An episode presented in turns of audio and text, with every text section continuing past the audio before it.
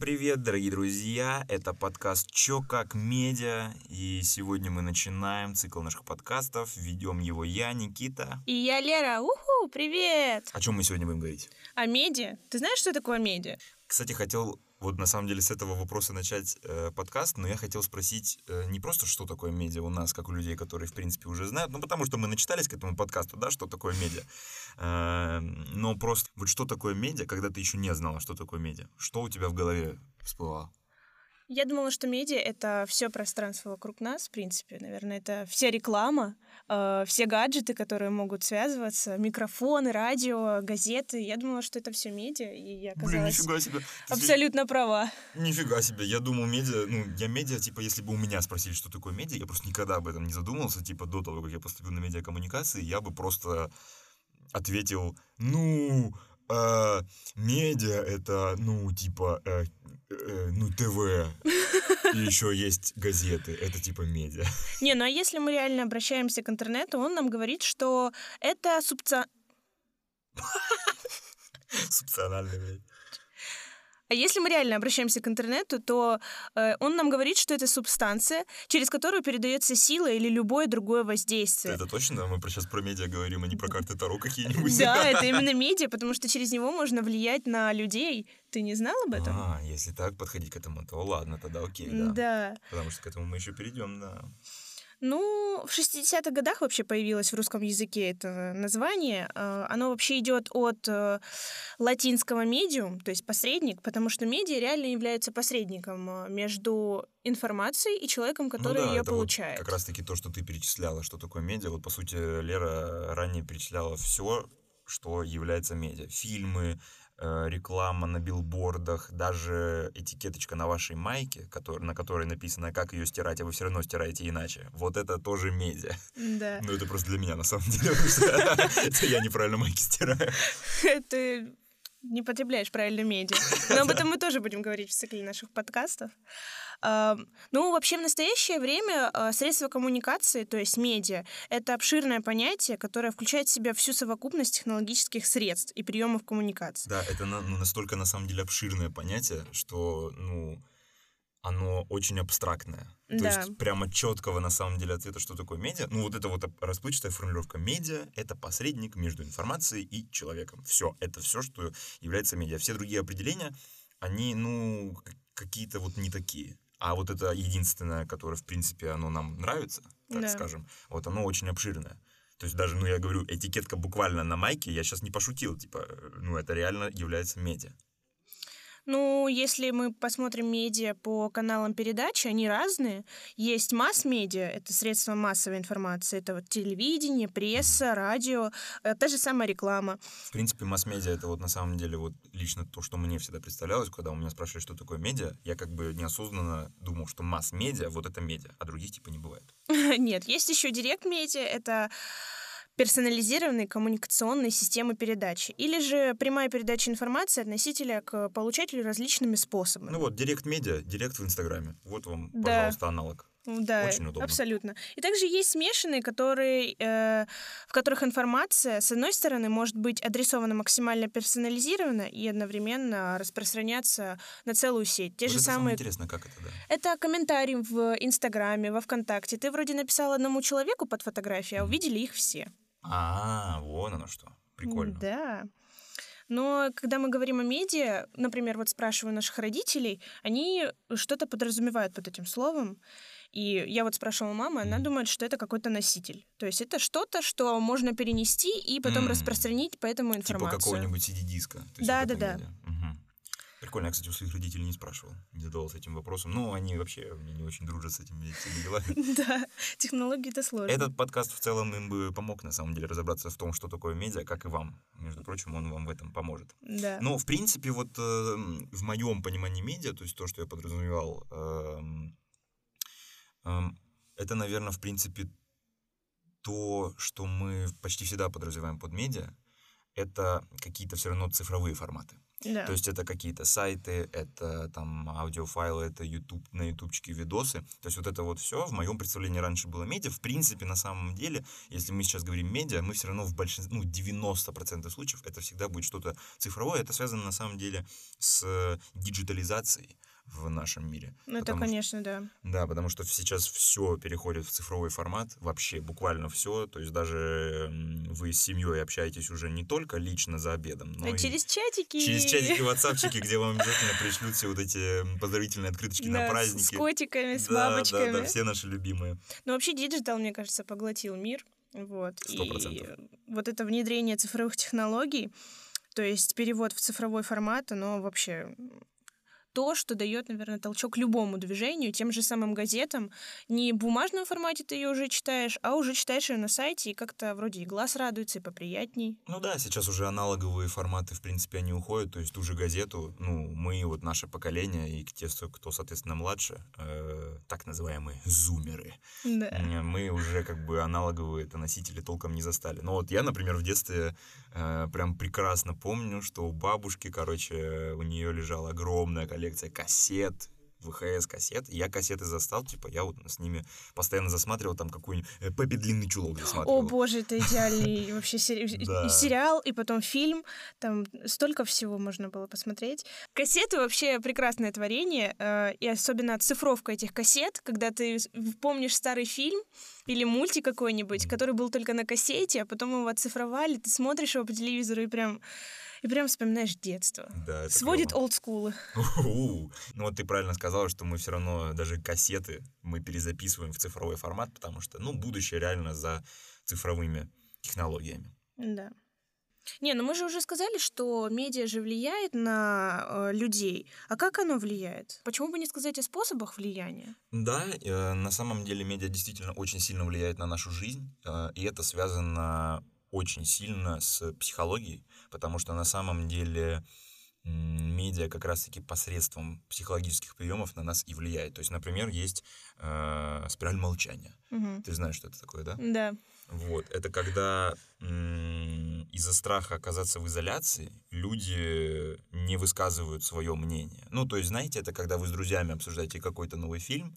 И «Майор Гром», например. «Майор Гром», да. Ну ладно, «Майор Гром» плохой пример, потому что, в принципе, всем знакомым он моим понравился, поэтому там спирали молчания нет. Но вот, допустим, вам «Майор Гром» не понравился, а нам вот понравился. И из-за того, что мы говорим, что нам он понравился, и мы типа в большинстве, и вам уже не хочется высказывать свое мнение, которое будет отличаться от нашего, потому что в этом случае вы как будто потеряете с нами контакт, и поэтому вам удобнее согласиться с нашим мнением. И самое страшное, когда в итоге это мнение, которое наше, по сути, оно становится уже вашим. То есть вам сначала вроде бы фильм не понравился, но потом вы послушали остальных, он всем нравится, и вы такие, блин, да вроде бы на самом деле прикольный фильм. Да, ну то есть не идти против всех одному. Вот. Если бы у вас был бы кто-то еще в помощь, да, там... Нет, мне не нравится «Майор Гром». И мне тоже. Да. Все. И вы вдвоем скооперировались, и у вас больше, получается, контакта, чем с людьми, которые смотрели. Да, а в том-то и прикол, что как будто бы большинство всегда говорит, угу, а меньшинство всегда молчит. Да, вообще эффект спирали молчания, на самом деле, он связан, в принципе, с человеческой природой, это по сути, ну, потому что это психология, да. Так, потому что даже Де Токвиль уже в 1856 году писал, что...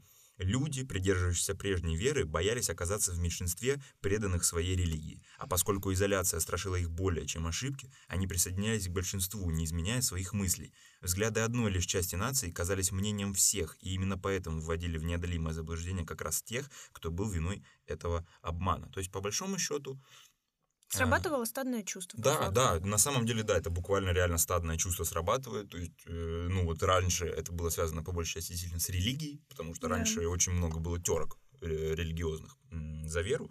Даже если мы вспомним, окунемся еще дальше в прошлое, возьмем какое-нибудь крещение Руси. О, там же вообще, офигеть, там с язычества переходили на одну единую религию. Угу. Вот. С множества богов на одного единого, который был в облике человека. То есть, не знаю.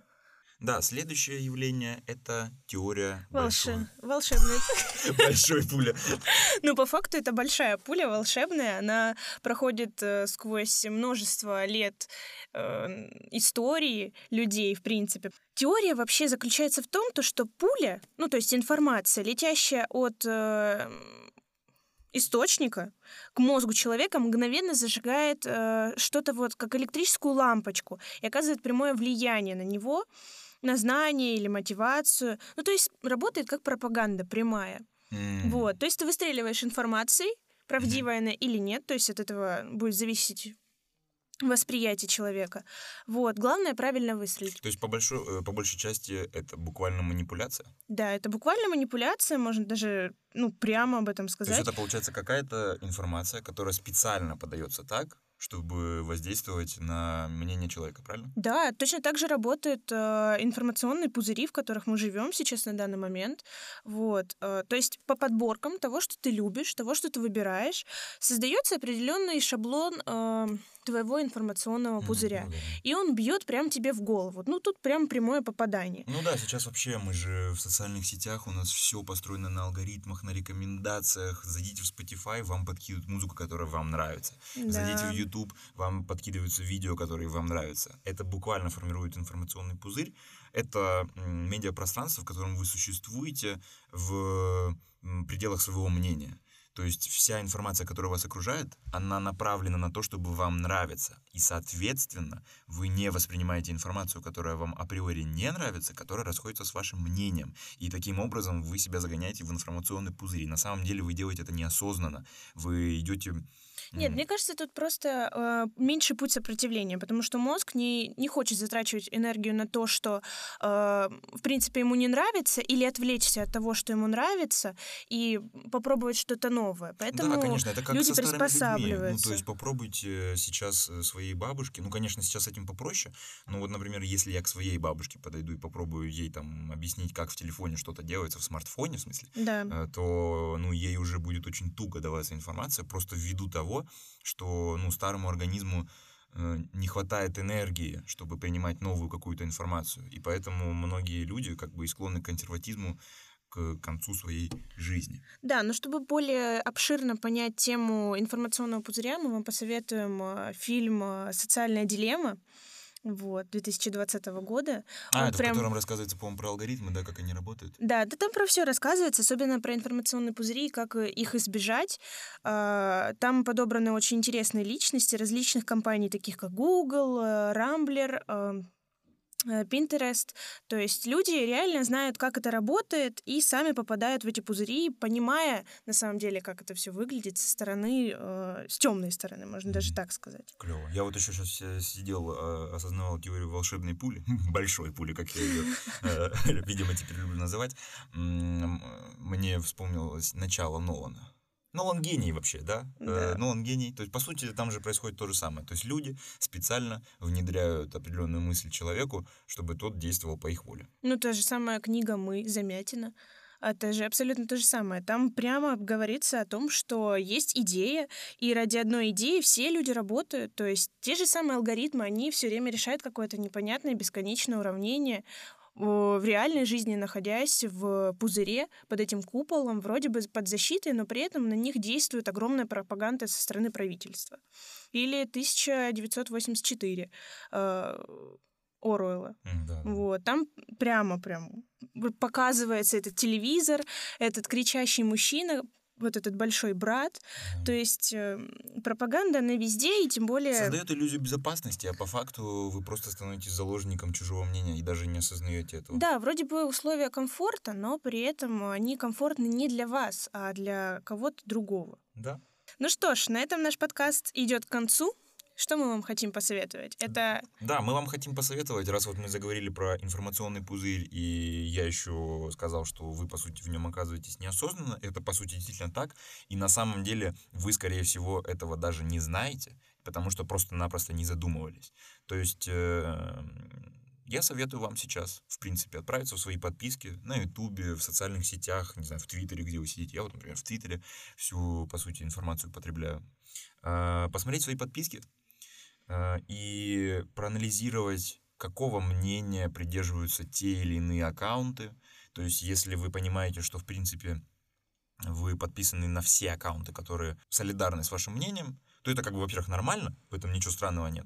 Но тогда вы поймете, что, по сути, вы существуете в информационном пузыре, потому что всякое... Просто как они преподносят эту информацию, это же тоже важно понимать. Это тоже важно, но все равно даже как преподносится информация, обычно по подаче даже понятно, какую сторону занимает человек вот в том или ином вопросе. Поэтому попробуйте выйти за пределы своих подписок. Выйдите из зоны информационного комфорта и почитайте, допустим, если, например, вы читаете только «Медузу», условно говоря, почитайте, не знаю, какой-нибудь ТАСС, то есть какое-нибудь государственное медиа, то есть прям практически противоположности. Изучите чужое мнение, другое мнение, которое вам, скорее всего, не нравится, то есть вы прям презираете. И тогда у вас будет просто складываться более объективная картина мира, и вы не будете заложником своего собственного информационного пузыря. А я бы вам посоветовала на некоторое время уйти в блокаут от информации, от социальных сетей, побыть с семьей, побыть с родными, узнать больше информации от реальных людей, чем от людей в сети. И, наверное, скорее всего, не смотреть рекомендации, которые дают вам что-то. Не, ну не то, что прям, конечно, отказываться от них полностью. Но если вы очень часто их смотрите, то, скорее всего, хотя бы раз в неделю смотреть что-то новое. Да, да. Что-то изучать новое. Чтобы... Старайтесь выходить, вот как я... Мне очень понравилось, как я сказал, выходите из зоны информационного комфорта. Звучит очень классно. Да. Все, а на этом мы с вами прощаемся. С вами была Лера. И Никита. Всем пока-пока.